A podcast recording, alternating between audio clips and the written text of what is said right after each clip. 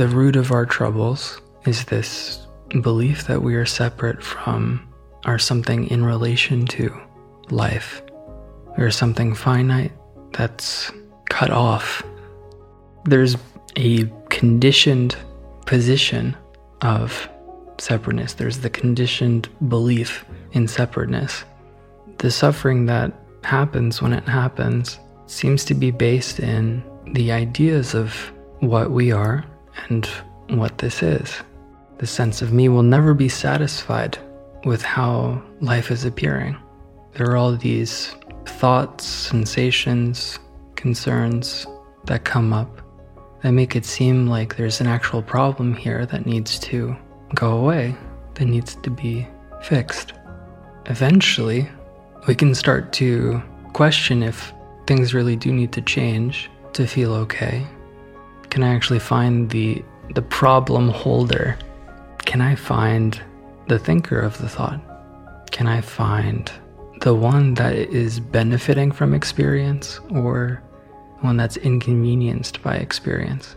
And in that process, let go of the ideas of what we are and what this is. Then what we find is the inherent contentment of what we are, the peace that we are, that's always been here, no matter how it appears.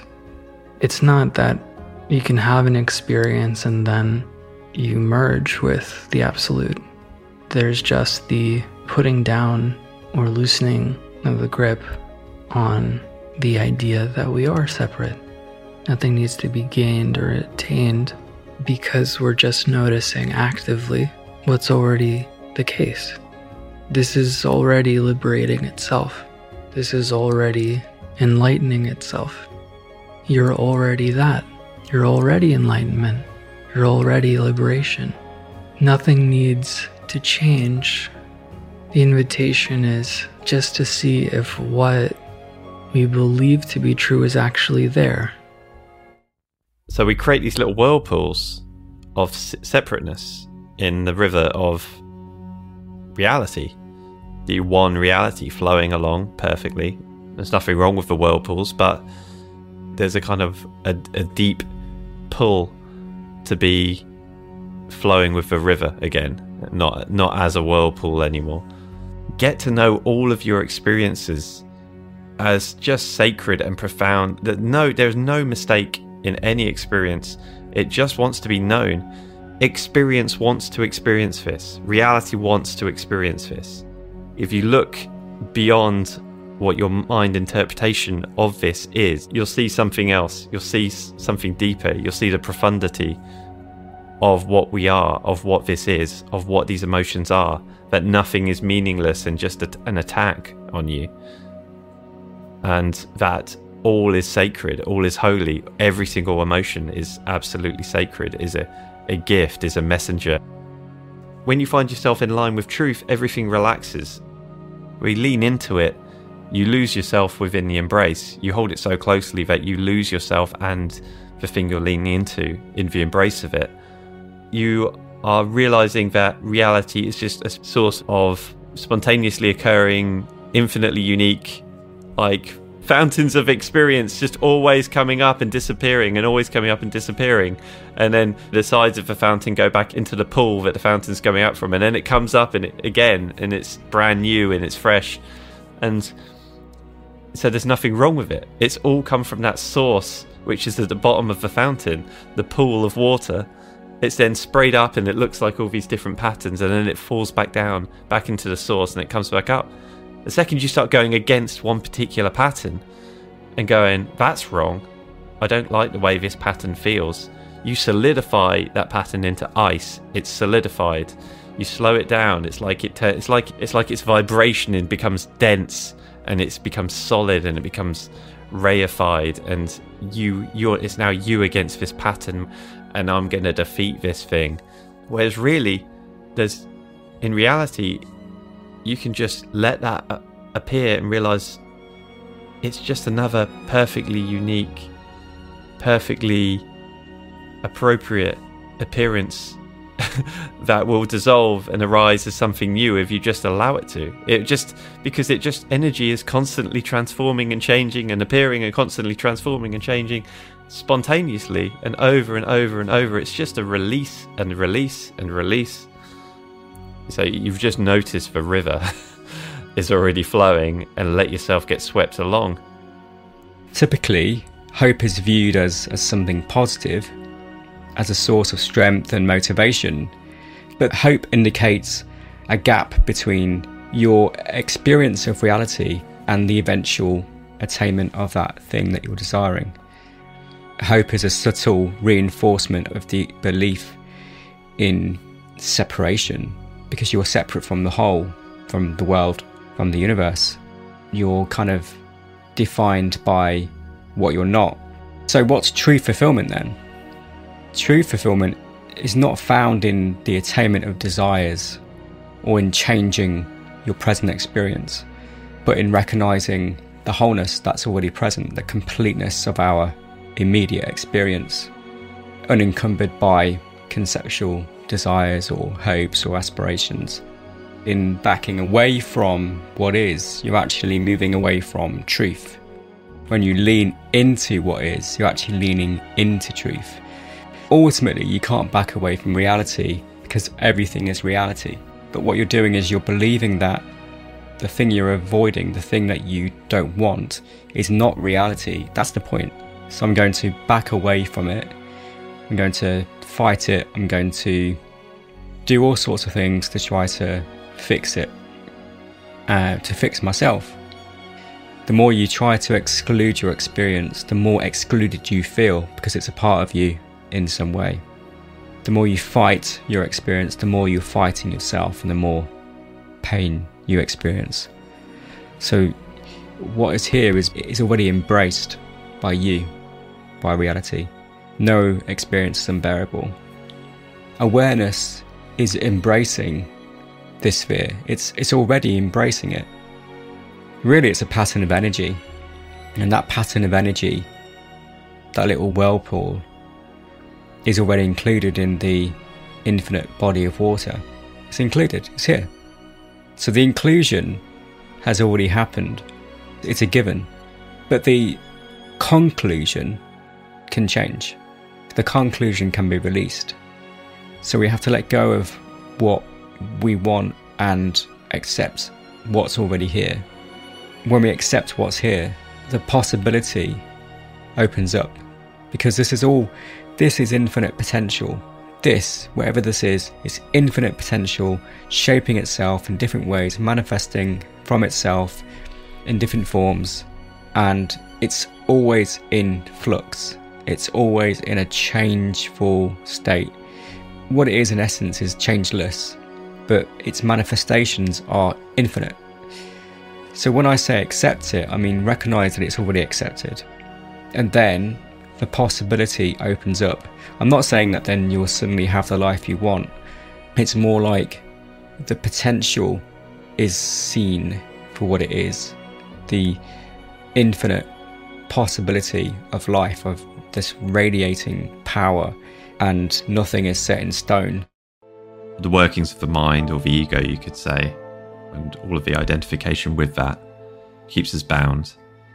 And the key is going to direct experience. That's your key to the lock. The lock is undone because you're straight out. There was no cage, you're just straight there. The cage disappears, the lock disappears. Um, so it's the ultimate key, you could say, the skeleton key, is to go to direct sensory experience because it's just it's beyond it's beyond um, any entrappings of the mind. The mind can't go there. It can't. It just can't. It's too immediate. It's too beyond the, the mind's uh, fathomings. The feeling, direct sensation, is an immediate and timeless freedom from what you seem to be entrapped by, from all of your locks. Going directly there is just like it's gone. Where did the stuff go? Where did the problems go? Where did all of my thoughts about everything go? The little mental prison that I seem to be ruminating in and entrapped by, where did it go when I go to direct beyond neutrality in a way, but it's just totally neutral. It's it's unconditional love in a way. It just is absolutely beyond all of the stuff your mind would create problems out of. And so you're immediately freed from your from your lock. It's the, the key. You can be freed from from these locks at any time. Here, now, then that's where it becomes timeless and spaceless. It's because it's always available here and now eternally. And it doesn't have a placement or location. It doesn't you don't need to go anywhere to get it, the freedom, to go and get the key. It's just immediate here. Yeah, the lock is identification. Where there's identification, there's a sense of deficiency, being locked into our beliefs, our self concepts. That limits us severely. It puts us in jail. We're separate from the world, we're separate from everything we seek. These identities get subtler and subtler. Somehow I'm locked into that identity and it separates me from any other possibility. So, yeah, this constant narration of the mind, this constant storytelling of the mind hypnotizes us to stay focused on a particular set of beliefs. This is how the world is, this is how you are. Don't deviate from it. Stay in this comfortable prison cell. And the key is direct experience. There's this other realm of wholeness. There's wholeness in the direct experience of any experience, in the direct appreciation of any experience.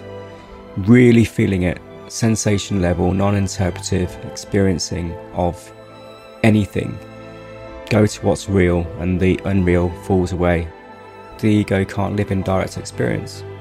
There's a looseness and there's a relaxation that happens when you align experientially with the natural consent of reality. From this single, boundless, eternal field of experiencing, field of knowing, the play of opposites arises when thought is believed. Suddenly, there is this idea that the infinite could be finite, creates the play of diversity, of apparent distinction, but only ever in thought, never in truth. And it's beautiful, it's amazing that this is even possible, that the infinite could explore and celebrate itself as apparent distinction, apparent finitude. There seems to be an inherent joy in being able to play with this idea. But because this only ever exists in thought, if we, as this field of experiencing, believe our ideas about ourselves and what this is more than our non conceptual, felt knowing of what we are, of what this is, then we start to suffer because what we are is infinite and we could never actually be lacking. There is only one.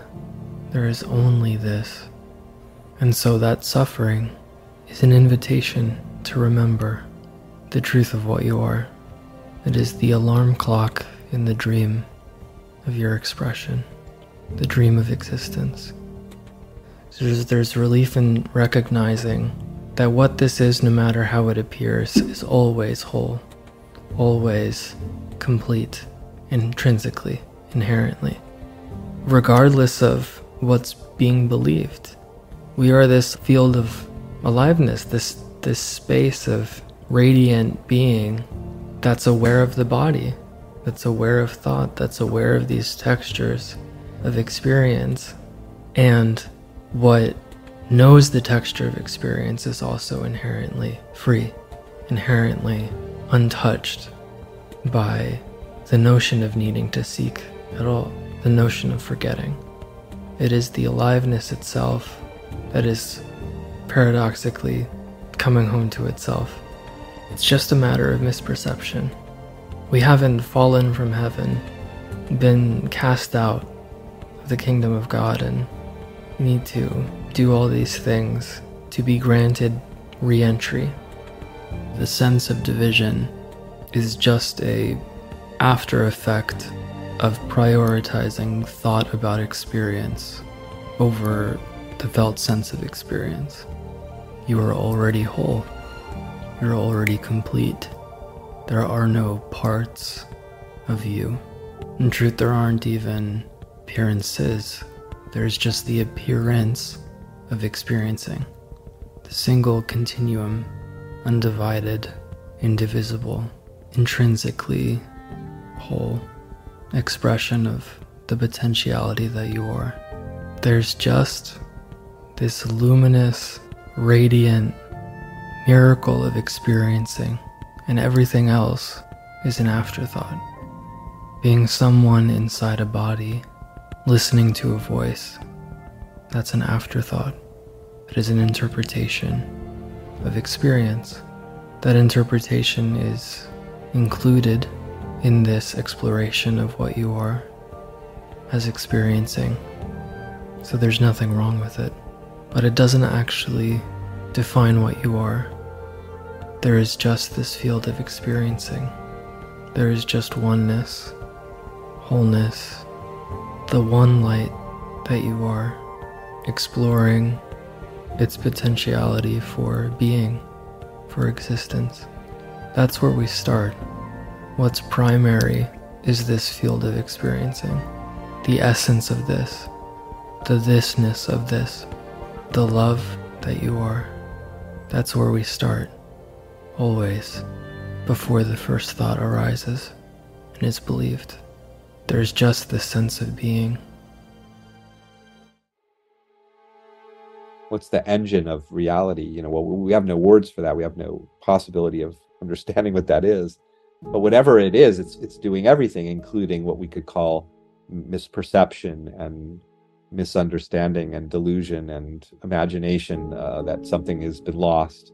I mean, that all of that is the doing of reality. There's just this infinite reality, this intelligence, whatever, that is the the genesis of all of this, you know, that's given rise to all that we call the, the world, the manifest world, that seems to have split itself into countless parts and pieces and expressions, you know, life forms and so on. And all that this it has given rise to is, of course, a manifestation of that fundamental reality, right?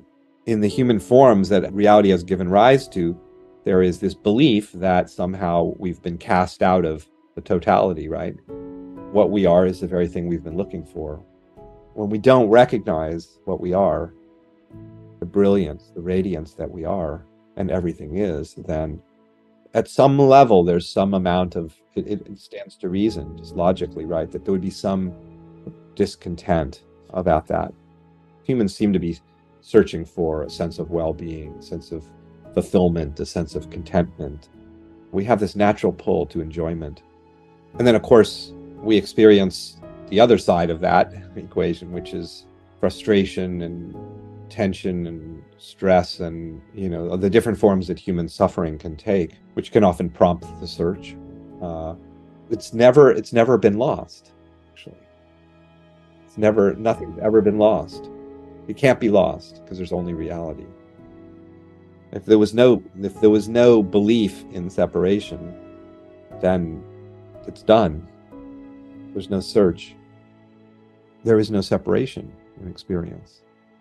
Like the moment really is like a single happening. It's not multiple it, it's talked about like there's multiple multitude of things happening but in experience it's one happening isn't it? It's one undivided happening.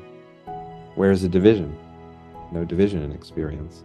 And that's the return home that you know the home that we've always been we've never left you know, the, the undivided there it is there's no division so we can find it everywhere and in anything and in any moment.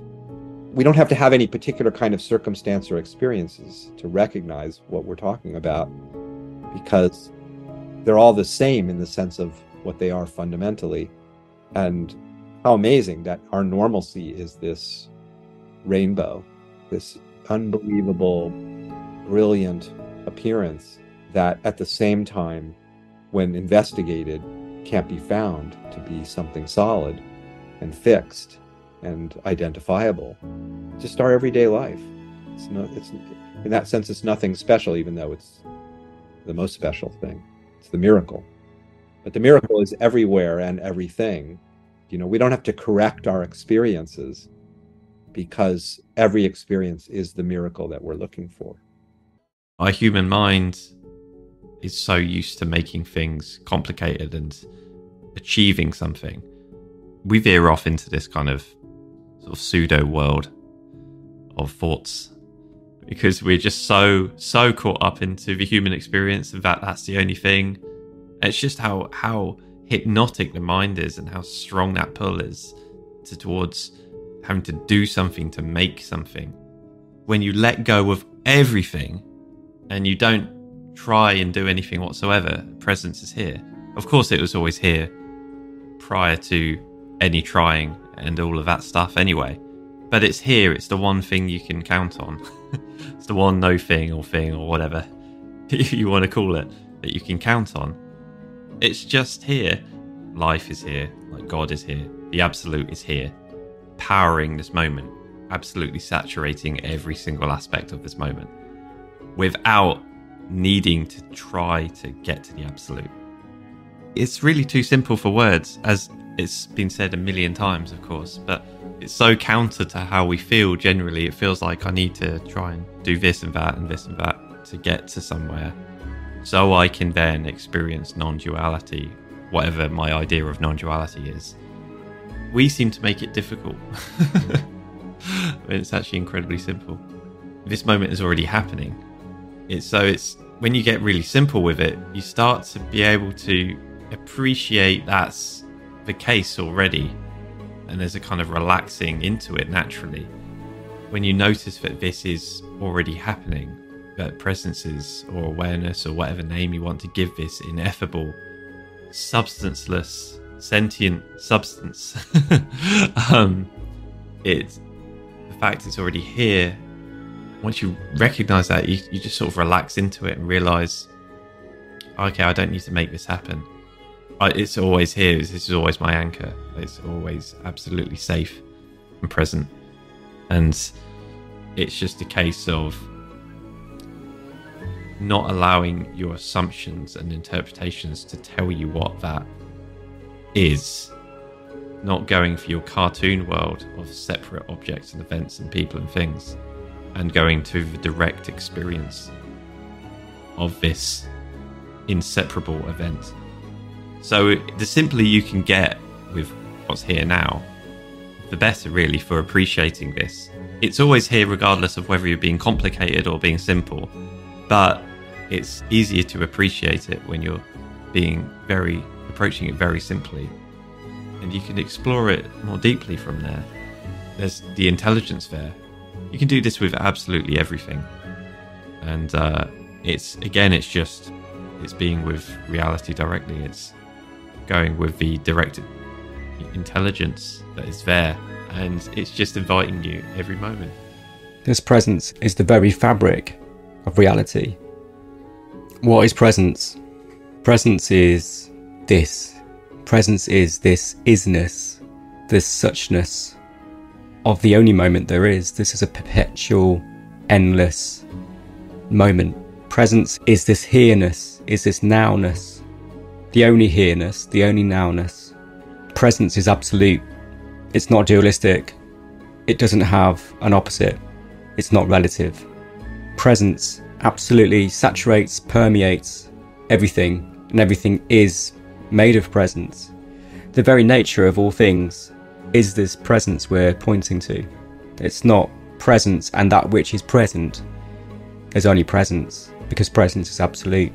And like you said, if you just get really simple. Just here now. You know, it is self affirming. It's knowable because it's all you know. So when you feel directly into experience, you don't find you and the thing you're being with, the experience you're experiencing. You only find being, you only find experiencing, you only find the intimacy, the immediacy of presence. You only need to let go of your assumptions put aside your concepts be absolutely open heartedly, non conceptually here, just here, just being. You find this absolute sentient presence. And work with the senses, work with raw sensation. You don't find anything beyond the sensing. That's such an incredible recognition. It really is. You don't find anything beyond sensing. You know, the sensory experience of anything is non dual. It's not to interpret the mind as being some problem.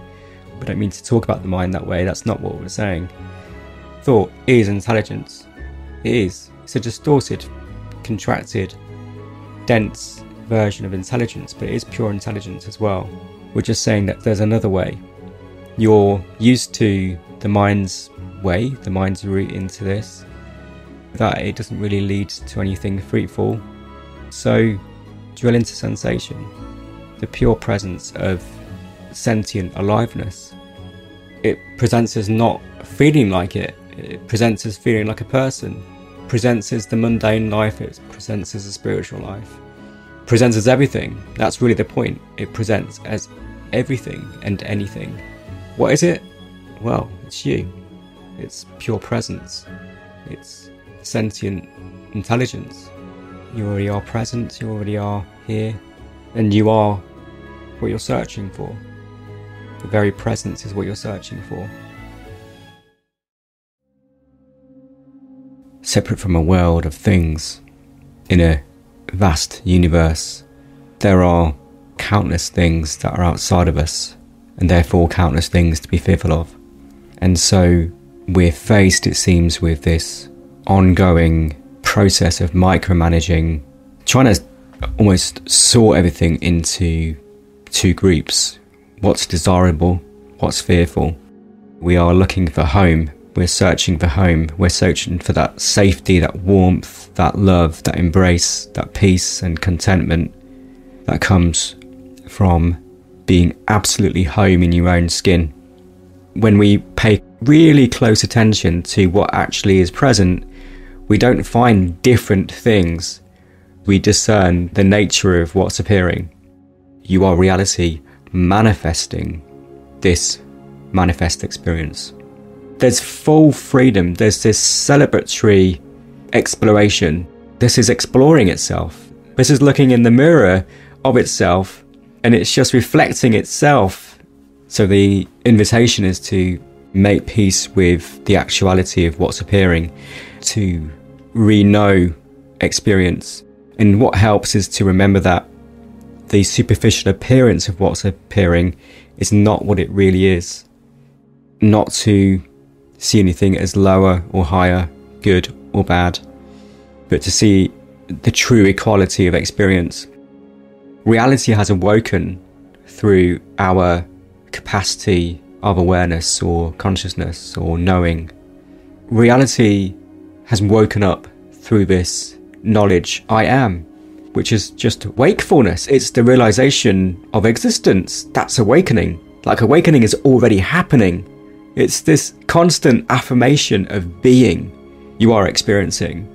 You don't, I don't even need to say you are. There is experiencing. There's experiencing. There's a switched onness there's a, a there's an awakefulness. You're already awake, and all of this is illuminated within your wakefulness, animated within your enlightening capacity of knowing. This infinite space of reality is here to be explored, here to be reknown anew in a fresh way, in a loving way, in a in a way that reconciles consciously, experientially the entirety of your experience. Every single moment, no matter what appears, is just another fresh opportunity to realize there's nothing outside of you, life. Whatever is happening right now is exactly perfect, is exactly the divine, is God, is how enlightenment feels to itself, how life feels to itself. You are home, you are already home it's a recognition of what's already there. You are like a leaf that feels really vulnerable because it feels like it's separate from a tree. It's somehow separate from. It's like it's really not that different to that, or a wave that somehow thinks it's separate from the ocean. No, you are made of the ocean. The fear is the belief that you are separate from the ocean and that the ocean is something you could drown in and die in. You don't have to go anywhere to find home. What is experiencing the distance from home is home itself. You're dreaming distance from home within home. So it takes you zero time, zero duration, duration to find your way back because you're already there, even when you're at a distance from home, seemingly. That's like the main advantage we have is delusion can be cut straight through in an instant by just a recognition of wait, what's experiencing this? What is this? Like a lucid dream, it just takes you one moment to go, wait, is this wait, what is this? When you start to get more sensitive with experience, more sensitive with who you are, like just really sensitive to the nature of your experience, and feel into the subtleties of what's arising all the time, and keep coming back to that place, you start to notice it is an obvious recognition of what is already there. It's not something the ego thinks into itself into. Your body is a microcosm of reality. Your actual human body is a microcosm of reality. Your actual body is reality. And as reality, you are in all places at all times instantaneously. There are no places and times other than you. It's just immediate. So there's no space between you and something else. You are the space. you are the experience. You just are immediately there. And the only way really to see that is to stop playing the games of otherness. It's literally already the case without you doing any mind gymnastics or anything. There's such a precious simplicity to this sense of being, this field of experiencing that's all we, we know. When we focus on concepts, this simplicity seems to be obscured in some way, and you kind of lose yourself in the process of exploring that appearance. Because I am limiting myself to just this one fragment of my potential, I begin to suffer. And the funny thing is that suffering is part of this celebration, it's part of this exploratory process. The celebration of existence is to get lost in itself and then come back and then lost in itself and come back. And it's really just this delightful flow and, you know, when that's recognized, it can actually be held in a lighter way. It doesn't have to be as damning. This is just home. This is all happening within home. It doesn't mean that anything has to be extinguished or annihilated or anything like that. It's almost like an untangling, just a noticing, just a remembering, just a aligning with where I already am. There's just a deep sense of joy and kind of gratitude for the opportunity to express in that way and to explore myself that way. We're always looking from that place. We are already complete, already fulfilled, already whole, not as a someone not as a fragment of experience, but as experiencing itself, as the ground of this itself. And I feel like the ease in recognizing that just comes from seeing that we've been trying to get to where we are from what we're not, when all that needs to be noticed is that, oh, I'm already there. I'm not kind of limited or confined to the density or the burden of overcomplication that seems to be overlaid when I'm just identified with thought, just believing myself to be this limited fragment of experience. there's always the opportunity to recognize the the condition in which that play is appearing, to recognize the stage that is always itself already evident, already fulfilled, and really it's the softening of these these labels, these concepts that allow that to sing through. It's honesty and a willingness and an openness that is really all that's required. If I'm willing to tell myself the truth, then that freedom that's already here can be noticed more clearly as being already here. There's no attainment. I am already here now, already at home. What a relief. This could have been blank, inexperiencable nothingness, just a void of emptiness.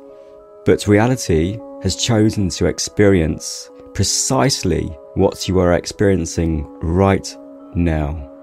This is what's given now, this is what's available, this is what you know, this is what's here. It's life. This is life. I mean, it sounds ridiculous when we start to break things down, but then in, in another way, it's like, wow, this is life. Ah, all of this is life. Okay. That means nothing is foreign, nothing is alien, nothing is a threat, nothing is not life. So it's everywhere I go, it's, every, it's everything I interact with, engage with. There is only the true state. There is only what you are. There is only home.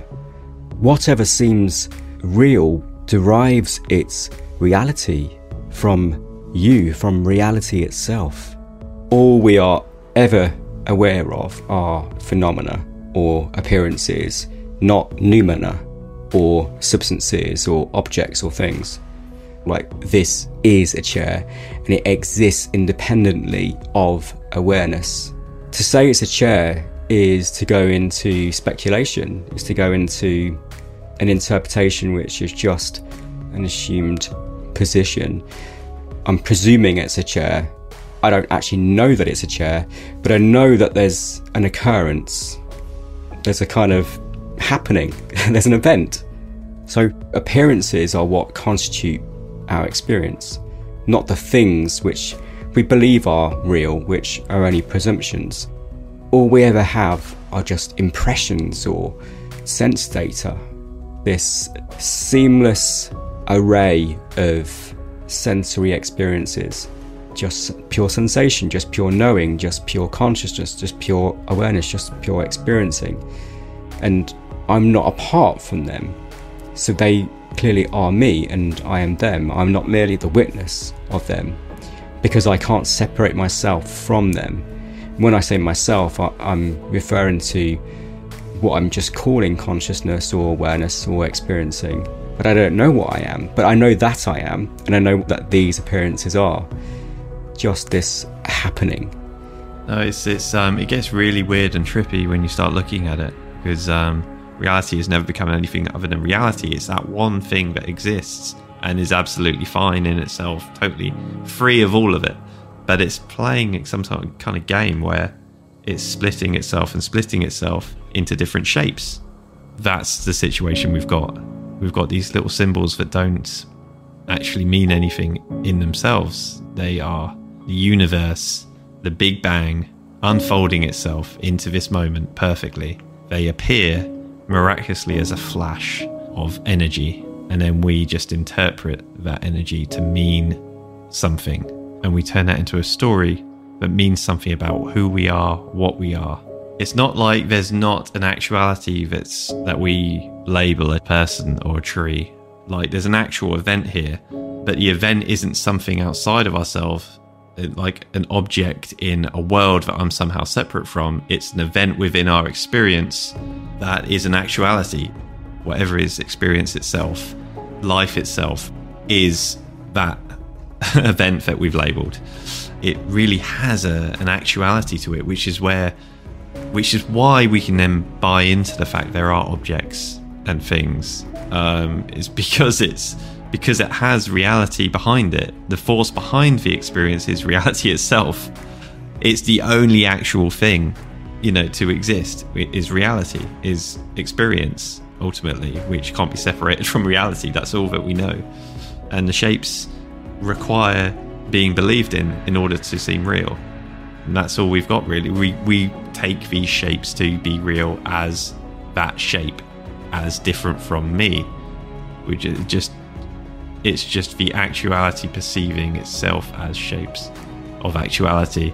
So you can see that it's just this miraculous occurrence that doesn't have any inherent meaning to it, other than the fact that it is, which is inherently meaningful, as the same as the sun is inherently meaningful in its unbelievable power and majesty of bright warmth, just super luminant and, and life giving warmth.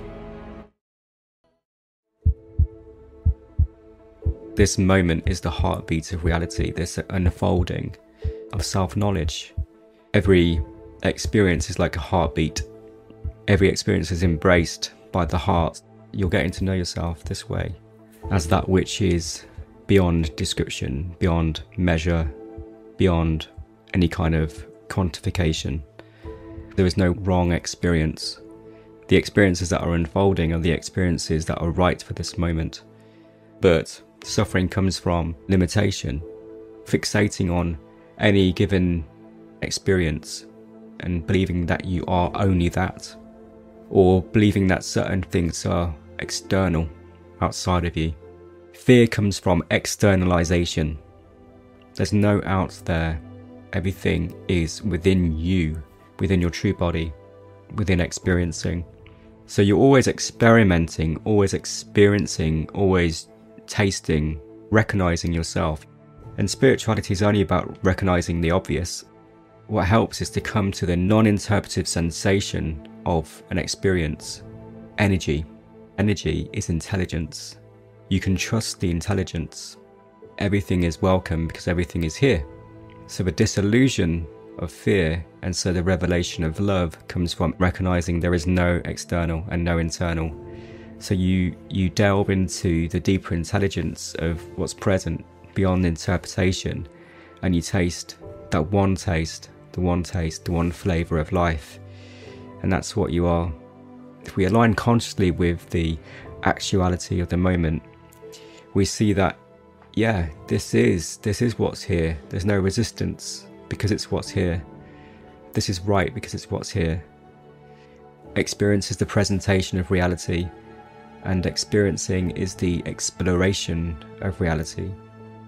You are presenting yourself to yourself.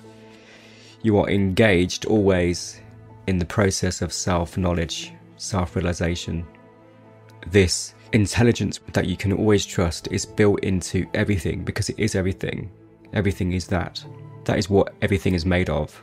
It can present as exactly what you're experiencing right now. All of these sights, these sounds, these smells, these tastes and thoughts. From that place, the idea of trying to accept what is becomes redundant because it's already happening. So this is a kind of a radical yes. And when we tune into it, we experience a deeper quality of okayness, of equanimity, of contentment, what you want is actually what's here. And I know that's difficult to believe, but it has to be true on some level because it's what's here. It can't be other. It's actually what's here. It's what's actual. What the mind wants isn't what's actual.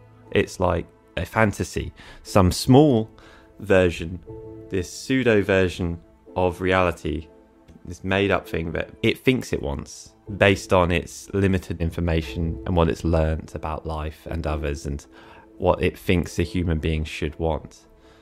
But the actual want is what's here now, whatever that is. And that's like, this is like a really difficult thing to to accept for the mind because that's whatever is appearing in whatever way it's appearing without changing even one thing in the slightest slightest sense which is flies in the face of what human being how human beings tend to think, doesn't it? You go, well, I, I don't want this pain. I I don't want this pain. But that's from a human being point of view. That's from a little mind's point of view. That's from you know a very limited point of view. But if you take yourself to to know yourself as the whole of reality, as the self or God, it's going to have a slightly different perspective on that, isn't it? it's going to it's not going to see pain or difficulty through the same lens that your little mind is viewing it for you. It's going to see it as divine, amazing qualities that it wants to experience. It wants to it wants to know itself in every possible way. And the difficulty I think we have is when we actually try to resist that in some way. We we kind of try to go against that. It's um it's the very wanting to change it that seems to cause a lot of the uh, the persistence of it. We try and s- stop that happening and try and make reality fit into some some kind of small self, some mind version of what reality is. There's so much screaming and shouting from the egoic activity within this process of like, oh, I really need to get something, I need to figure this out because then something horrible will happen or I won't, I won't be free, I won't, you know, whatever it says. But I feel like it just gets to a point where there's so much gratitude for even being in the position to be in this apparent unfolding of coming home to where we've never left. And there's more to this than meets the eye. You don't have to go anywhere for it to be the case, to, to be clear. It's just a matter of pulling back the layers and letting what's already already here the vibrancy of true nature, the vibrancy of God, the vibrancy of existence to shine through. And ultimately, what seems to be obscuring that is none other than another expression of that same vibrancy that we seem to be trying to get back to or to remember to experience. That's all we're actually experiencing. And true freedom is recognizing that, that what we're looking for, what we're yearning for, that invitation to come home, that yearning to remember the truth of what we are as this is already here, already the case, and therefore any thoughts that come into experience that, that, this is not enough, that another experience needs to be had in order for something to be, someone to be more uh, along the path. For this whole uh, saga of spiritual awakening and self-realization to be complete and it's not true at all that's that's another mode of ex- exploring the potentiality of this the celebration of this but as long as we believe that we're somebody on a journey, we'll miss the journey. We'll miss what that journey is made of, which is already the finish line, the starting point and the finish line kind of meld together, and there's just this. There's just relaxing into already home. It's the greatest gift I could ever give to myself. It's just a blessing to be here. No matter what the texture of here looks like. It gets to a point where there's just this ongoing thank you that seems to hum steadily in the background of experience. And all this is right here. It's readily available. The seeming process of awakening isn't about attaining anything. It isn't about getting to a certain state, having certain perceptual changes or experiences. The totality recognizes itself as just being that already naturally. This noticing of what's true already seems to be the product of subtraction of ideas, seeing through beliefs seeing through assumptions, and recognizing what's already the case.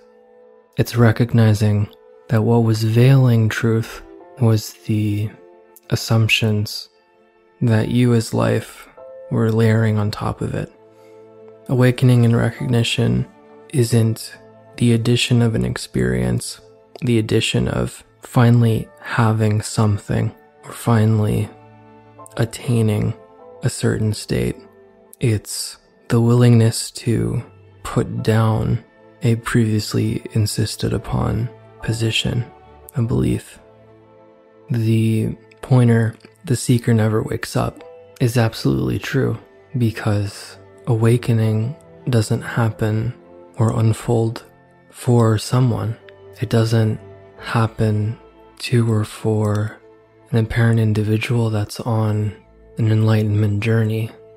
The recognition of truth, of the truth of what you are and the truth of what you're not, appears for life itself. There's only this. Once that's recognized, this softening of ignorance, dissolving of assumptions and beliefs, can unfold in a much more easeful and playful manner. It's not the goal for truth to know itself as just beauty or just love, compassion, all these clarity, all these um, qualities that we feel like we need more of. They're already here. These qualities are what this, what you are made of. Or it could be said, perhaps more accurately, these qualities are made of you. And so, if it seems like, you know, the life that I'm living is missing something, there's not enough contentment here, there's not enough ease, not enough peace. That yearning for those qualities comes from the sense of separation. I need to be in bliss all the time because then I will be complete. Then life will be worth living. Then I will have the life that I want.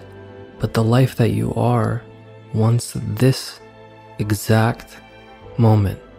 The life that you are wants this exact texture of experiencing that's happening right now. The life that you are is deeply in love with every expression of itself. It wants to know itself this way, this way, this way. This apparent process continues as this infinite unfolding of consistently rec- recognizing that this experiencing is enlightenment itself. It is enlightenment, it's made of enlightenment. You are enlightenment. True nature, what you are, can recognize itself can come home to itself where it's always been. Just loosen your grip on what you think you know, and you'll discover this felt sense of experience that's deeply and non conceptually known. There's only authenticity, there's only the actuality of this, there's only life. Every texture is it, every experience is made of truth this is already the absolute, you could say. It's already God, but you're not quite recognizing it. You're viewing through this lens of contraction, which is fears built on top of fears. And all of our fears are monsters in the closet, monsters under the bed, phantoms in, in our mind, you could say. And everything that happens in one's life is just a kind of an unfoldment to get one to face one's fears over and over until we see that these fears aren't real. There's only love, you could say. It's just opportunity after opportunity for love to reclaim itself, to look at what's appearing as fear and reclaim it. Because the fears are baseless, because they're not built on anything, they've got no grounds to them. They carry on because we don't look at them. You never look in the closet, and so you never find out that there's no monster there. So, the deeper we go into it, the deeper we can see, we open closet after closet after closet. There's no monster there, and uh, you know you keep expecting to find. Oh, if I open this closet, I'll find a monster. Okay, there's no one. There's nothing there. I open this closet again, no monster, and all we find is sensation, which in itself it doesn't have any problems attached to it. It's just sensation. But the story that gets put on the sensation has problems. There are monsters within the story But the sensation itself, which is something much closer to truth than the story, doesn't have that issue. It is just open and free.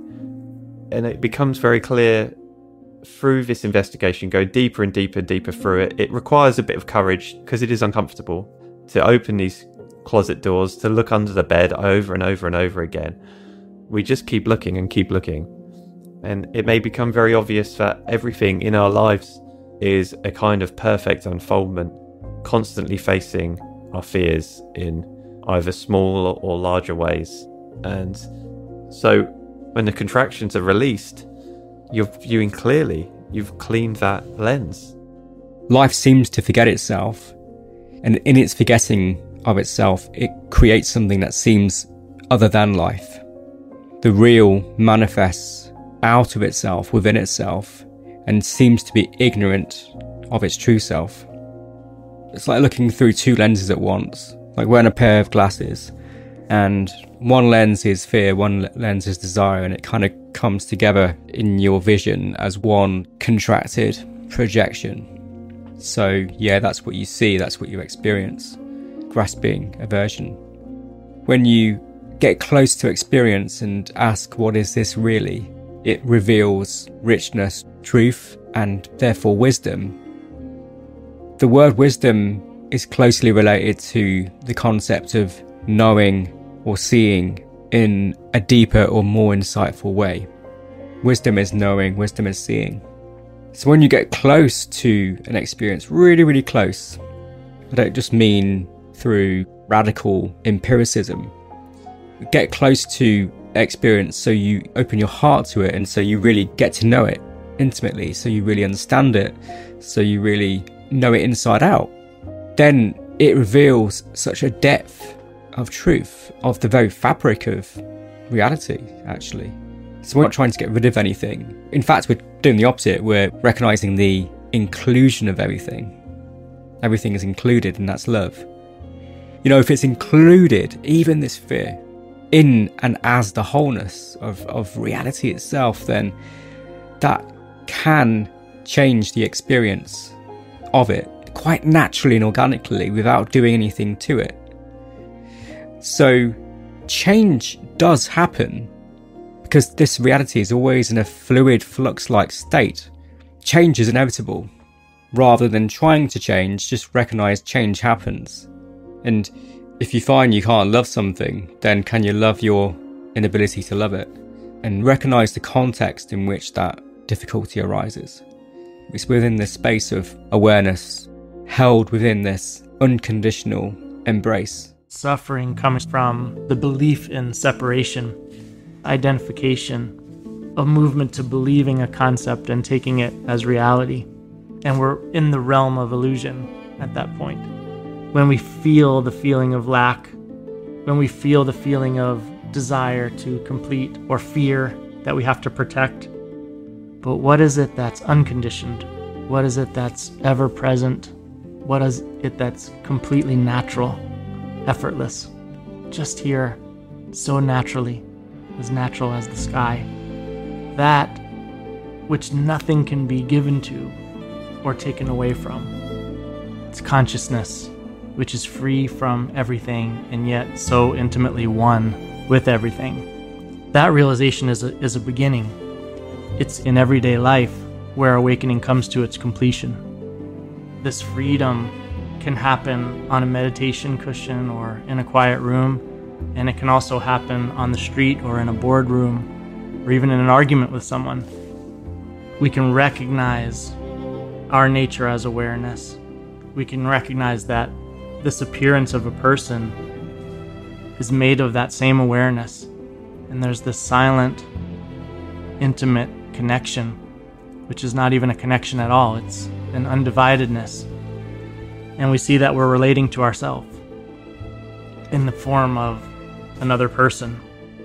And so often, people relate to labels. And as we're relating to the thought, we're missing the alive, vital, spontaneous experience of that person, which is the experience of awareness itself. And it's not that we don't do the practical thing, that we have to live up to an ideal of, of a Buddha or a peaceful monk. We live our life, do the most loving, practical thing.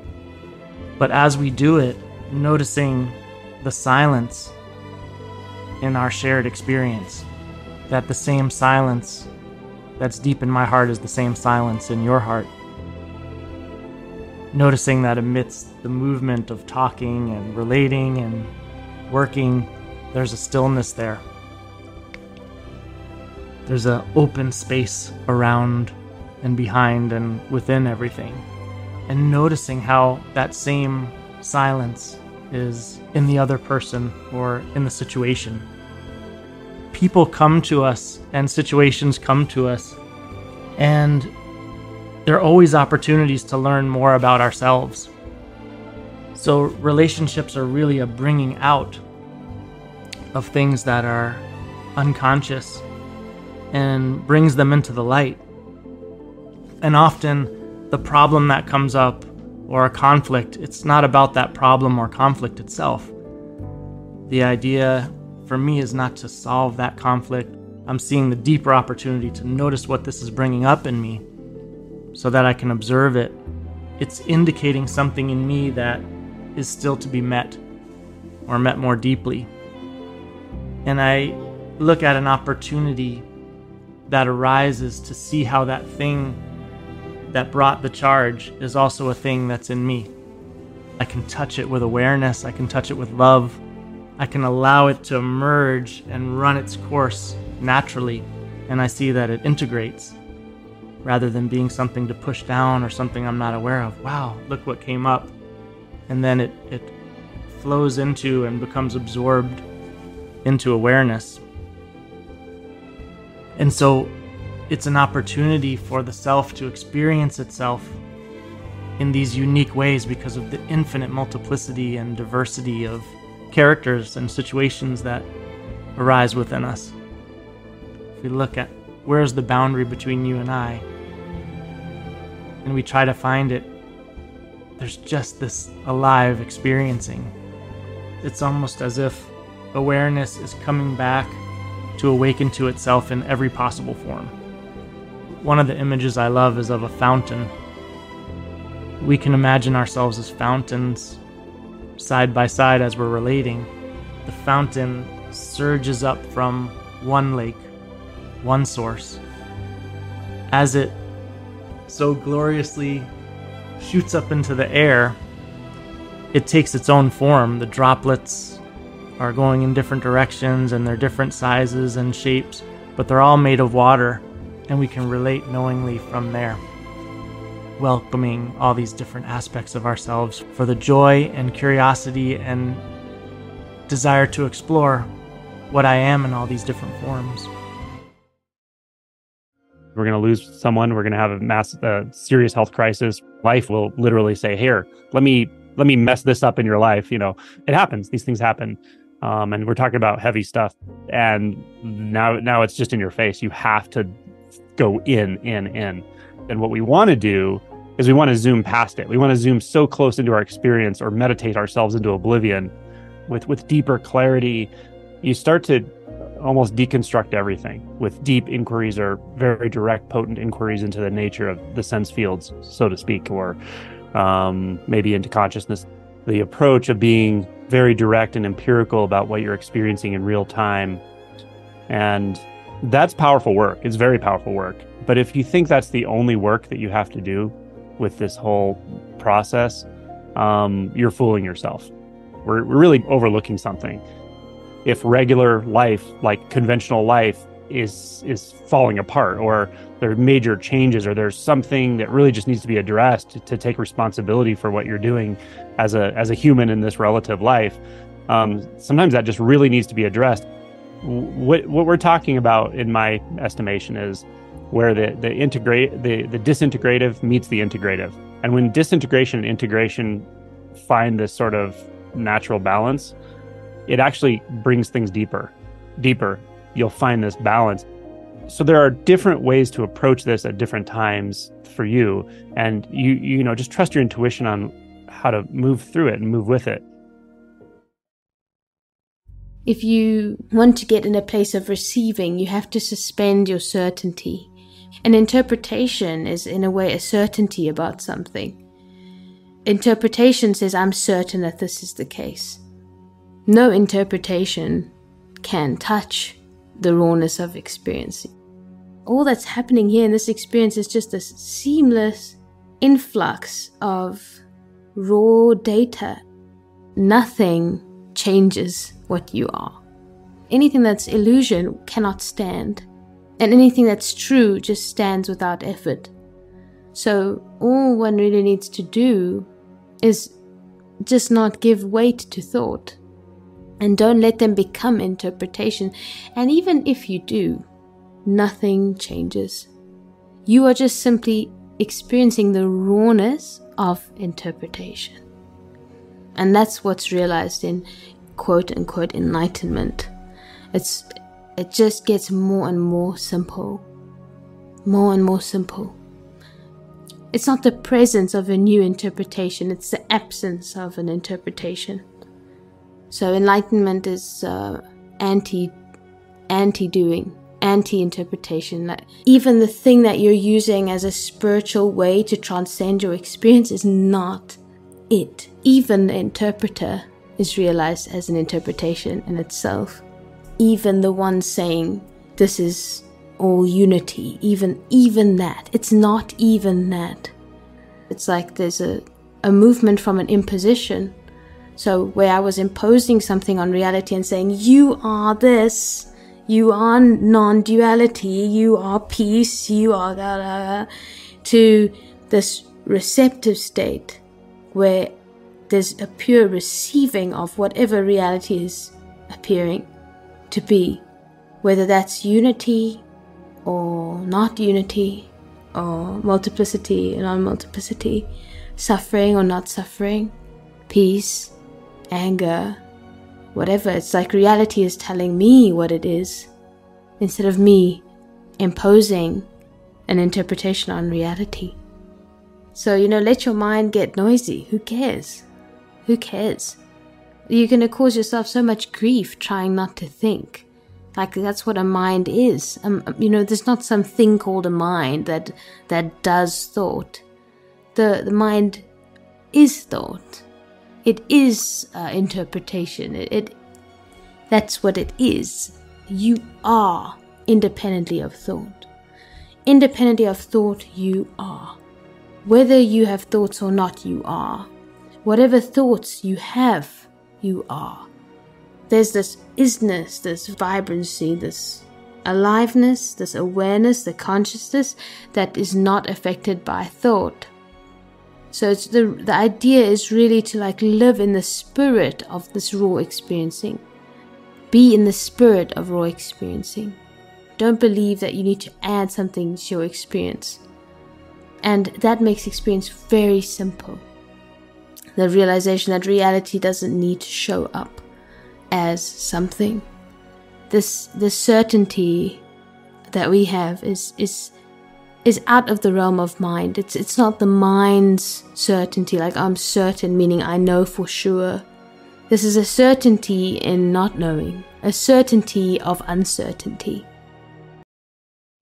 My whole life I'd felt like, and I'm sure many, many people who are seekers, including everyone listening, has at some point felt like you're here and other people got this like manual for how to do life.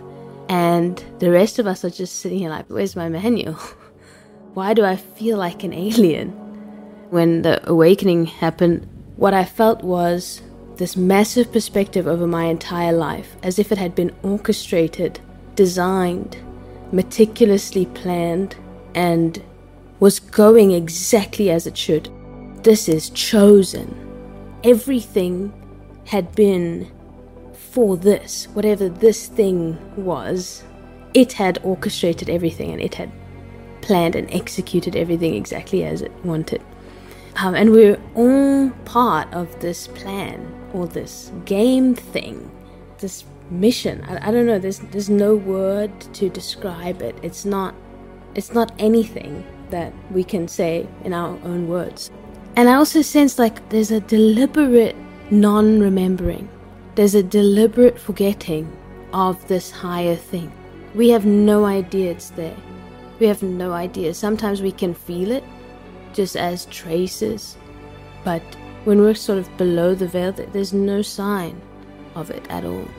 The veil is like so deliberately thick so that we like, you know, get this incentive to break out of it.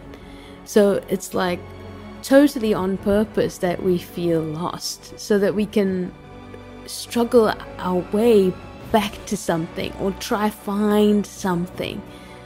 If we didn't feel the, the density and the small contracted experience of earth we would not pursue transcendence of any kind. It's like this is a rare case. This is a rare rare case. Being on earth confused lost feeling small and separate from everything and everyone is a very rare desirable state.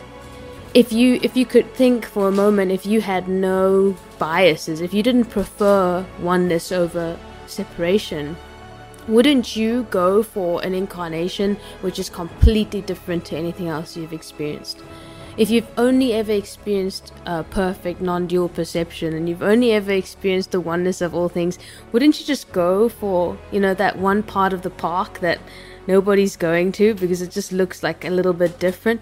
You know, that's really how it is. It's like this is an ultra, ultra desirable incarnation.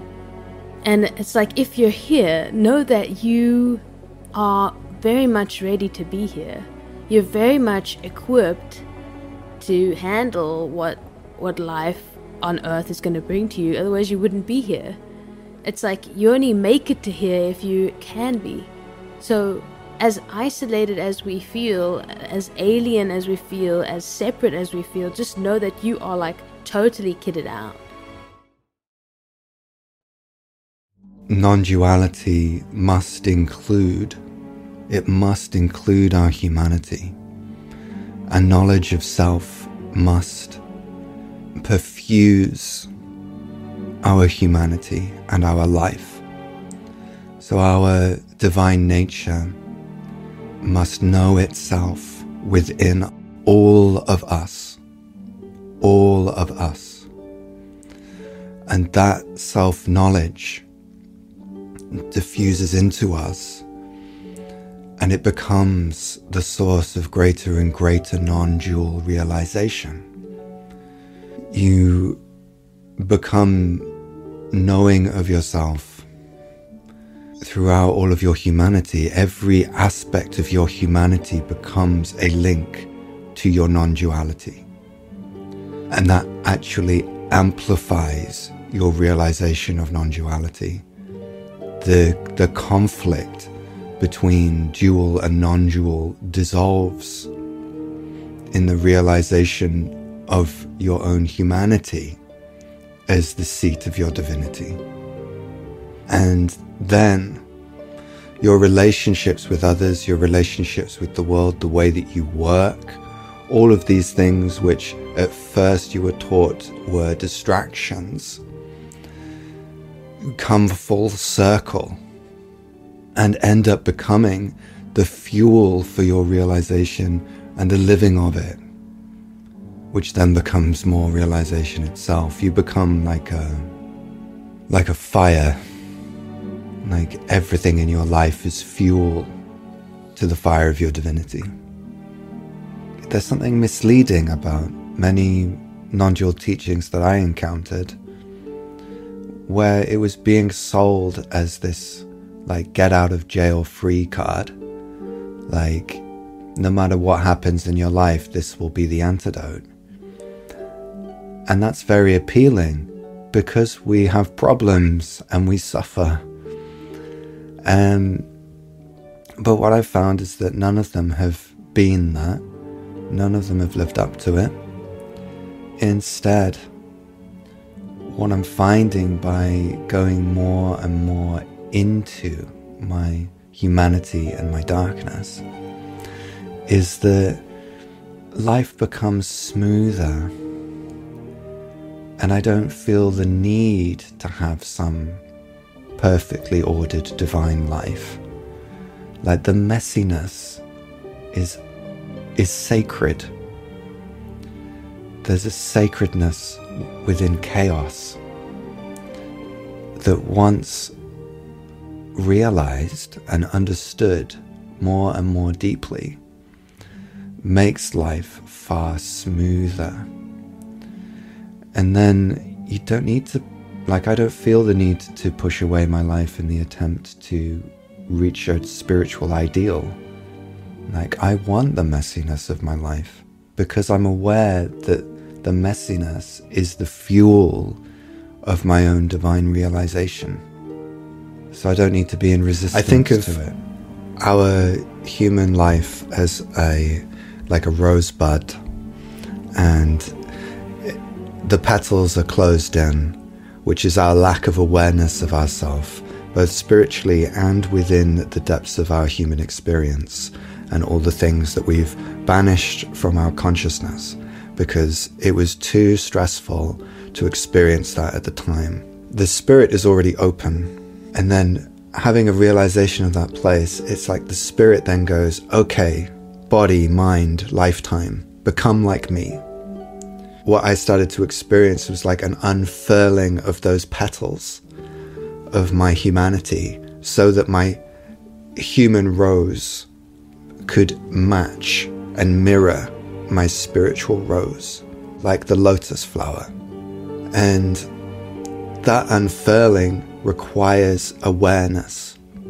Like it's the awareness that creates the unfurling, which means that awareness has to go into that place. It has to go into the petal, and the petal here representing our experience. And if that experience was a very stressful, distressing childhood experience that has become ingrained within our personality, that's going to be a challenging experience most of the time to do that. We can't find a place of enlightenment that will somehow magically give us a pass through all of that. Like we don't have to go there. Ultimately, it will it will come down to us and our willingness to go into those places. Pure spirit is very spacious but it really needs to be brought into our humanity. When we talk about non duality and we're talking about just the witness, then we're not really talking about non duality. We're talking about a duality where I am spirit and everything else is not spirit. So it's dual. Whereas non dual requires a deep, deep level of integration. And what I've found in that process is that the more my consciousness descends into my humanity, which means meeting all of my emotions. So my, my spirit, my awareness is meeting my emotions in my body and coming to terms with everything that's happened in my life and dissolving all of that and working through it in a way that integrates matter and memory into consciousness and presence so they become whole. That wholeness to me is what non duality is. And it never ends. Like there's never going to be a, a point where I can go, oh, I am now non dual, like perfectly. Like I will mm. constantly be discovering more because the infinite has no conclusion. Like there will be no mm. end to this. Um, and that means going into all the deepest, darkest parts of myself too, and discovering the truth of my psyche. Like, who am I really? Like, not only on the level of spirit, but on the level of relativity, personality, instinct, all of those things. And that can open up in such incredible ways of somehow knowing yourself deeply and intimately as human across many levels of your humanity, including very fragile levels, wounded levels, and simultaneously knowing yourself as the divine. And that that doesn't, that there's no confusion within that, that realization, that there's actually a kind of smoothness to it, like a natural flow of it. Our awakening is one awakening. We are, we are being awakening to ourselves. What I'm hoping will illuminate in these this series of conversations is that there's a dynamism to our paths that they change over time and they're unique to us. And what I've found in myself is that things go most smoothly when I'm able to flow with and honor the uniqueness of my own path in that moment, which might mean deviating from what I had believed. And then life becomes more wonderful when you're able to be in that place. To set ourselves free in a different way, not only free within our spirit, but free within our humanity, free within all the different layers of our psyche, which include many layers that have been oppressed and suppressed through the generations in our culture. Parts of us that we need to reclaim in order to live as a full human being, which is really where I believe non duality is pointing us it's towards us being a full human being. So that means being a- applying what you have learned, the wisdom and the realizations that you have learned in the light to the dark, so that the two can wed. They come together and you become free on all levels. Your personality will be strongest in a certain type of path. And you might actually just need a different path. And ultimately, you're the only one who's going to be able to know that for sure, which is why having an understanding of yourself is so important. You can know where you need to go. The goal is a deep, rich, integrated state of being from which you can live a life that you really genuinely want. The sense of joy and love and peace, like this deep sense of sort of interconnection with life and with our world. You can have it all, but hmm. it will take work to get there. To become the most non dual that you can become requires entry. You have to enter into life, enter into your life, who you are Yeah. on so many different levels, and and bring everything that you've learned with you, so that it's not just knowledge.